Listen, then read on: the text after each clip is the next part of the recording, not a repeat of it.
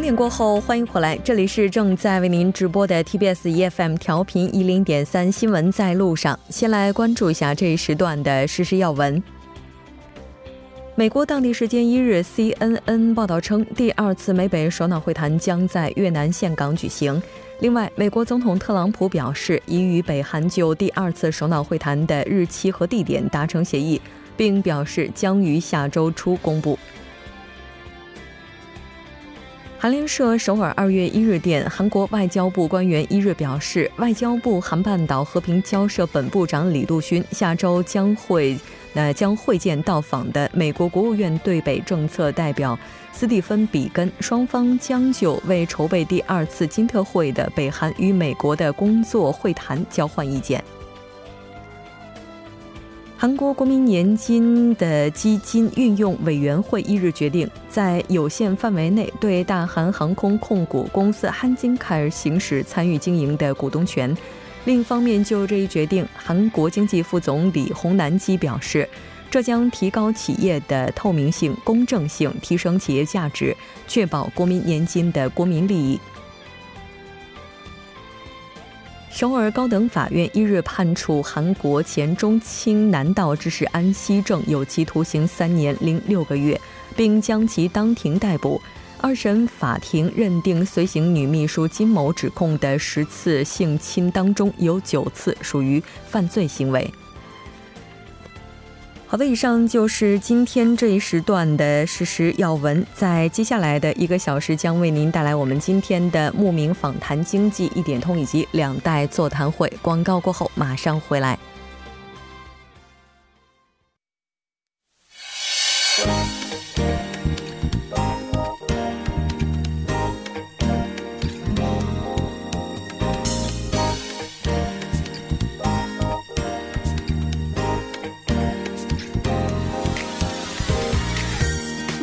客之名访百家之谈，慕名访谈呢会在周五的晚上邀请各界人士来分享他们的精彩故事。今天我们邀请到直播间的这位嘉宾，他有很多的标签儿。那他是一名韩国律师，同样呢也是 IT 公司的创业者以及化妆品公司的投资者等等。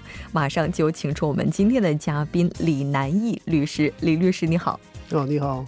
非常高兴今天能够邀请您做客我们的节目。首先，还是先请您来跟我们收音机前的听众朋友们打声招呼吧。哦，你好，朋友们好，朋友们好，嗯，元旦快乐！啊，这应该是春节快乐了。春节快乐啊，春节快乐啊，春节快乐，春节快乐！还有我是如意。哦，万事那您这等于是提前把年都给拜了，是。那其实，在律师当中，就是同时能够把中文说得好的人，并没有我们想象当中那么多。因为我们知道，学习法律本身就是一个很难的过程哈。但您的中文讲的也这么好，就我们想知道，您是从什么时候开始关注中国的呢？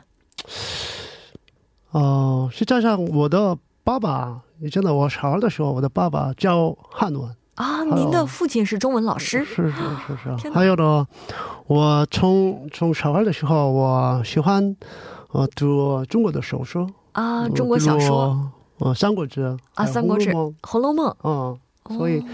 那天我真正对中国的文化还有中国的历史感兴趣啊！就从小，因为父亲是教中文的，再加上您又很喜欢中国的这些古典小说，所以就开始去关注了解中国。好，那其实像这个，我们刚才看到您的身份当中是有一个 IT 公司的创业者，化妆品公司的投资者。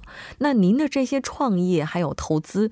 主要应该也是和中国有关系吧？哦有关系啊，因为我在中国读博士三年，还有在中国在中国的法律事务所法律顾问，所以那天我看过了中国的呃万众创业、大众创新啊，万众创业、大众创新。哦，是是是，所以我我也是很兴趣这样的方面，所以我回来韩国的时候马上创业。我的公司还有，我希望，嗯，多对呃很多方面感兴趣，所以我投着几个几家公司，比如化妆品公司呀，还有 IT 公司呀，所以这样的。哦，那您等于是博士在中国读的博士课程，政法大学啊，中国政法大学，哇，特别好的学校，很难考的。有好多学生。哎呀，嗯，这个您刚才说这个您是做一些投资，然后呢在韩国创业。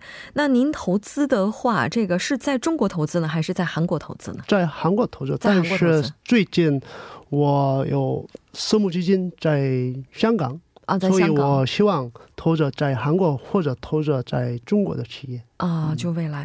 其实现在的话，进军中国市场的韩企还是非常多的，是是非常多的。对，就是按照您了解的情况啊，就是在中国的这些韩国企业，他们一般都比较喜欢哪些领域呢？化妆品。现在这。我看过这二零一六年六年的韩国的企业，嗯，去中国的企业是总共三千六百三十九家，哦，三千六百多家，但是三千六百多，最多的这行业是制造，制造业，制造业，这两千九十五五家，嗯，这制造业，还有下次是这，嗯。然后，批发就五百九十一家，批发行业，批发还有批发啊，零售行业，嗯，营销，呃，零售业，零售，呃，零售业，零售业，嗯，批发零售，嗯，还有，呃，汽车是服务业是五百三十八家啊，服务业啊，也就是说排在第一的话还是制造业，然后是零售。那零售，嗯，零售，嗯，然后再往下的话是服务，嗯嗯，因为是在中国是最大的，以前最大的全世界最大的工厂啊，还有现在最大的市场。啊，最大的市场，对对对，这个世界工厂这个名字估计快摘了，因为现在有很多的工厂都已经开始移往东南亚地区。那现在中国的话，因为人口的关系哈，还是有着非常大的消费市场。是是。那您最开始接触中国，您最开始接触中国是从什么时候开始呢？我的公司，对对，我的公司是。二零一八年，一八年哦，还是比较年轻的一家公司，是是哦，年轻的一家公司。那您当时读博士课程的时候是大概什么时候呢？的，我在呃，从二零一五年啊，一五年的时候。到二零一七年就读博士啊，一五到一七，然后一八年的时候就决定创业，是是，哎，这个。决定下的速度非常的快啊！因为我的很多朋友，中国的朋友，嗯，他虽然他很年轻，但是他马上开的。呃，名牌创业哦，开始创业啊。还有我，我也是啊，被鼓励这样的情况。对对对，在中国呢有这样的一些现象，你就能够看到很多创业者，他们都非常的年轻。是是是，几个年轻人大家在一起，然后开个会，觉得嗯这个事情可以做，然后就开始创业了。所以这个方面是印象很深刻哦。所以我希望这样。哎，我想问一下您，您看到的最年轻的创业者，就中国的。最年轻的创业者，他大概多少岁呢？好像二十岁呢。二十岁，是是，大学还没毕业哈。哦，这是。哦，这样想想看，似乎我读大学的时候，那个时候班里也有一些创业者了，也差不多二十岁左右。但那个时候是非常少的，就这样的创业者，可能在一个专业里只有大概一两个人、两三个人。但现在的话，这个比例应该非常高了吧？嗯，是应该的。嗯，那那应该说，您这个去中国留学是一七年，嗯，一七年，呃，一五年，一五年初，呃，一五年初，然后到现在一九年。那您觉得，就是说，从一五年到一九年，大概这四年时间里，哈，就中国这个市场包括行业，就变化的大吗？我觉得非常大。四年的时间，四年是非常大，非常快。嗯，所以我很吃惊了。哦，那四年就在您看来，这个行业的变化都有什么呢？这个行业的变化是，我觉得第一次去中国的时候，嗯，我看过了中国的传统的经济的的行业，但是传统经济行业包比如什么呢？比如说，这就是单纯的生产，还有这样的啊。但是我在中国读博士的时候，嗯我看过了，呃，共共通嗯共通享受的，呃啊就同共享呃经济共享啊、是，还有我我一直用这个微信包啊，还有啊，这个就是电嗯子支付。电子支付，是是是这样的。嗯所以呢，还有呢，这互联网的，还有物联网的，这个人工智能的，这个技术发展很快，嗯，所以我这个这样的方面是印象也是很深刻。嗯，那应该说这个发展速度也超过了很多人的想象。您觉得韩国能不能抓住中国市场呢？这个我觉得这个根本上不能，因为中国的市场是非常大，所以不能完全抓住。韩国的企业不能完全抓住，但是，嗯，越来这个 我去中国的时候，我发现中国的企业的技术水平越来越高，嗯。还有发展速度越来越快。快，所以我我中国呃韩国的企业的专这个中国的市场的竞争力越来呃渐渐呃渐渐呃上市上市，所以有点问题。对我来说有点问题。这个我在跟您聊天的时候，真的是听了很多非常震惊的消息。你看我这咳嗽都停不下来了，很抱歉哈。不用不用，嗯那因为我记得之前采访过韩国的有一个企业家，他也曾经说过，说如果说大概在十年前的时候，就十年前，那可能对于中国企业来讲，有很多需要向韩国企业学习的地方。是但是今天的话，可能对于中国企业和韩国企业来讲，就大家的差距也许并没有想象当中那么大。对，对嗯，应该说，未来是一个互相学习的过程。是是是，所以在您看来，哎我特别想问的就是说，您觉得就韩国的企业应该学习中国的地方，您觉得是嗯会有什么呢？因为在中国是这个电视呃网上银行是很多有网上银行已经很多，还有发展很快，还有很多丰富的经验也有啊。但是那天我参加论坛的题目是这样的，嗯，这个网上银行的问题，在韩国没那天没有网上银行，就是我们准备法律的规定，但是。啊虽然中国没有法律规定，但是这个网上银行的发展是很快、很大的、很广泛的影响很大。所以我的我总结我发言的这个嗯。我的结论是这样的：我们两个国家，韩国和中国人互相学习，需要互相学习这样的方面。而且像网络银行这方面，我觉得您应该就是专家了，因为您本身是学法律的，是是。然后对这个又非常的感兴趣，所以说在这个范领域之内，怎么样去利用规则，嗯嗯，这个这一点对于您来讲也是属于专业的范畴哈。嗯那推进中国和韩国企业之间的合作，就是在包括韩国企业去中国发展的时候，嗯就以您的了解来看，您觉得哪方面是非常重要的呢？是了解中国规则吗？哦，是这个基本上的问题是，韩国人需要理解中国的文化，还有中国的、呃文化的，还有政治，嗯嗯、这样的很多方面需要理解这样的问题。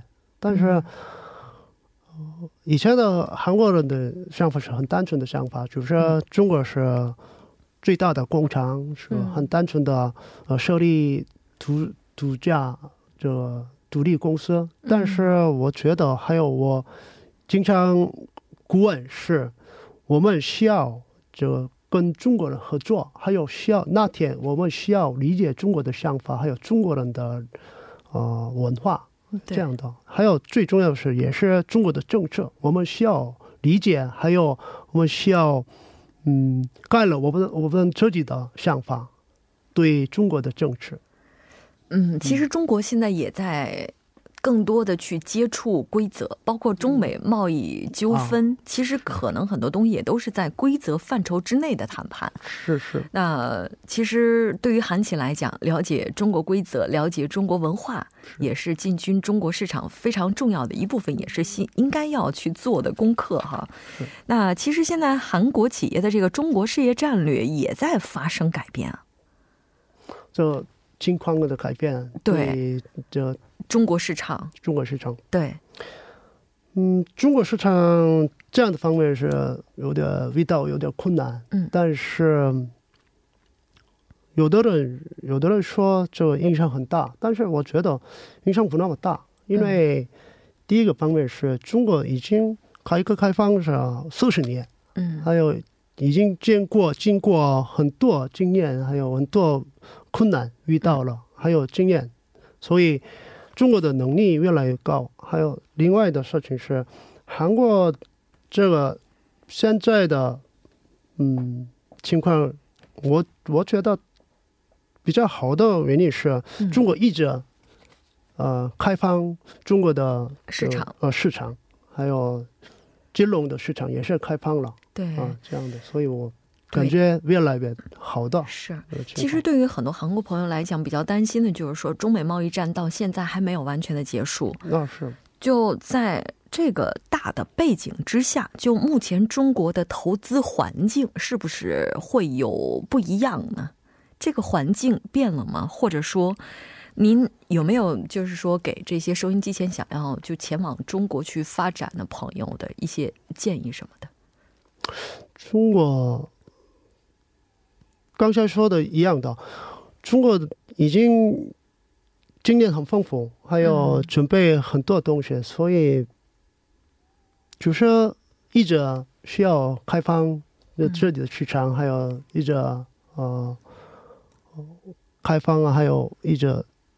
是，其实应该说，这个您的这个看法，然后应该也是能够打消很多人的疑虑。大家都担心中美贸易战当中，是不是中国的对外投资政策，包括吸引外资的政策会改变？其实我们看到，中国现在的话，在吸引外资方面是在不断的开放门户的。那也希望能够打消大家更多的疑虑吧。再次感谢李南义律师做客直播间，给我们带来这期讨论。我们以后再见。哦，谢谢啊。嗯，接下来关注一下这一时段的路况、交通以及天气信息。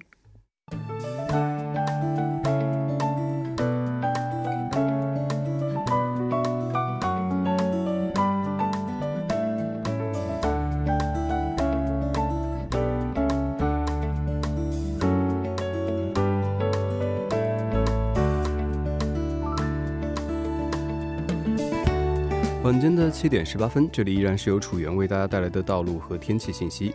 让我们继续来关注一下这一时段的路况信息。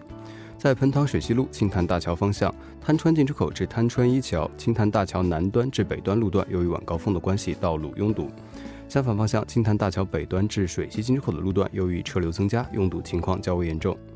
接下来是在首尔外部循环高速公路板桥至九里方向，板桥分岔口至城南进出口、城南收费站至西河南进出口。光岩隧道至土平进出口的路段，由于车流汇集，道路拥堵。相反方向，九里南扬州收费站至上一进出口、西河南进出口至松坡进出口、城南收费站至板桥分岔口路段，由于车流汇集，出现了交通停滞。下一则路况来自于江南大路江南站交叉口至教宝大楼交叉口的路段，由于压力比较集中，道路拥堵。相反方向，新沙善交叉口至碉堡大楼交叉口，由于受到流量大的影响，出现了车行缓慢。还请各位车主朋友们参考以上信息，注意安全驾驶。好的，让我们来关注一下天气。周六，由于受到高气压的影响，全国大部分地区的天气以晴天为主。周日天气转阴，西海岸在凌晨开始降雨，到早间降雨将扩散至全国各地，降雨在晚间将会基本停止。周末的早间气温在零下十一度左右，白天最高气温可以达到零上的十一度，昼夜温差大，还请各位听众朋友们注意健康管理。来关注一下首尔市未来二十四小时的天气情况：今天晚间至明天凌晨局部多云，最低气温零下二度；明天白天阴，最高气温七度。好的，以上就是这一时段的道路和天气信息，我们稍后再见。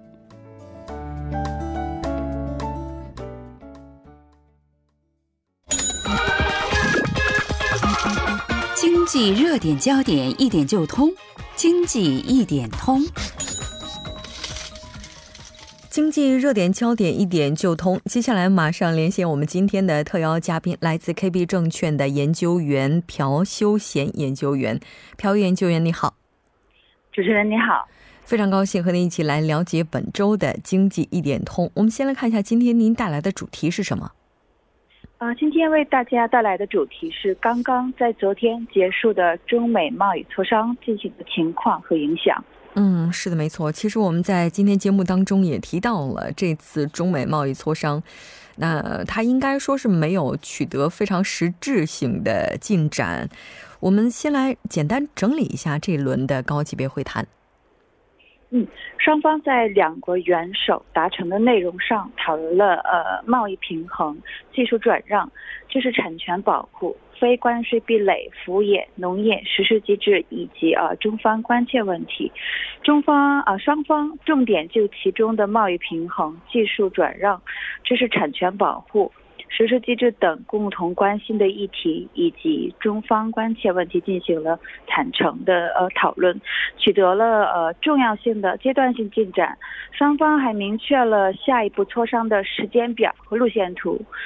双方高度重视知识产权保护和技术转让问题，同意同意了呃进一步加强合作，创造公平竞争和市场环境符合中俄的呃改革大方向。嗯，是。呃，双，嗯，您请讲。嗯，双方就中方具体关切问题进行了一些交流，美方将认真回应中方关切。双方一致认为呢，建立有效的呃双向实施机制十分重要，呃，将继续细化有关的问题。嗯，是的。其实，根据这次的协商，我们看到下一轮的协商，中美将在北京举行谈判。那当然，这个谈判的话，是否能够出来一个就是让双方都比较满意的结果，目前依然是没有任何保障的。我们来看一下这个中美之间接下来会采取的行动。嗯，呃，在一月三十到三十一号进行磋商日程当中呢。刘鹤副总理会见了美国特朗普总统，提出要进口五百万吨规模的美国大豆。特朗普总统说呢，目前看没有必要延长贸易磋商日期。近期内，贸易呃美国贸易代表办公室代表和姆努辛呃财务长官会和协商团到中国进行进一步开展协商。呃，刚才呃主持人也谈到过。彭博社估计，估计是春节后很快会进行下一次磋商，并且美国美国的《华尔街日报》报道说，中国政府向特朗普总统提案二月末进行呃中美元首会谈，看起来双中美双方对贸易磋商是非常认真的。嗯，是的。那不知道朴研究员，您对于这一轮磋商的结果有何看法呢？我们看到有很多的分析就表示，那是没有取得非常实质性突破的。呃，我个人认为这次磋商呢，呃，还并没有一个明确的成果出来。但是中美双方比起去年，呃，要圆满解决贸易磋商的迫切感有所提升。首先，美国来美国来讲的话，特朗普总统的政治地位现在有面临挑战。呃，特朗普总统最终想要的就是呃呃呃，就面临挑战，因为呃去年的话，美国通用汽车进行了裁员，这个是有部分贸易磋商的问题，呃，政府关门等事件使得特朗普总统没有必要把贸易磋商变得更加激烈，还有特朗普总统最终想要的就是 G2 的霸权的核心保持在呃。这个全球的高端先进技术上啊保持优势，呃，所以说我觉得会接受中国提出的将到二零二四年收购美国进口商品呃一万亿美元的提案，然后继续进行对呃华为等企业的制约，呃，为了最终在先进技术上面呃战争呢取胜。据媒体报道，美国的政府已经向加拿大政府提交了将孟满洲女士印度到引渡到美国进行审判，最终结果还没有出来。按照加拿大的法院规则，受到申请以后呢，要进行大概一个月的行政调整期，就是说，恰好最终贸易协商结束的三月一号，就是决定孟女士是否引渡到美国的这个事件也会发表结果。总的来讲，整个二月对贸易磋商是非常重要的。嗯，是的。那其实大家还在讨论的另外一个问题，就是美联储近期是决定冻结基准利率，那这个决定是不是也和近期来的中美贸易谈判有关呢？美联储没有直接说冻结呃基准利率，是因为中美贸易摩擦，但是目前美国经济受压，最主要就是因为贸易战，呃，最近的话还有美国政府关门等消极影响。呃，关联呃，美联储主席鲍威尔说没有找到上调基准利率的根据，呃，一直强调保持耐心，呃，明显美联储变成了强势的鸽派。嗯，应该说目前这个情况的话，确实是在美国国内的话，也是处在一个比较。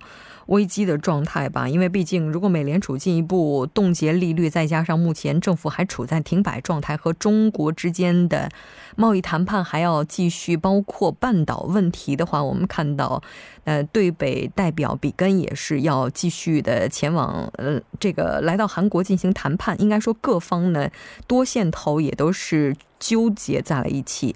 有报道说，美联储加息已经走到头了，在您看来是这样吗？呃，在市场上对加息周期是否有结束呢？意见有分歧。我个人认为，今年下半年如果经济指标恢复较快的话，可能会有加息的可能性。但是目前来看呢，上半年进行的概率不是很大。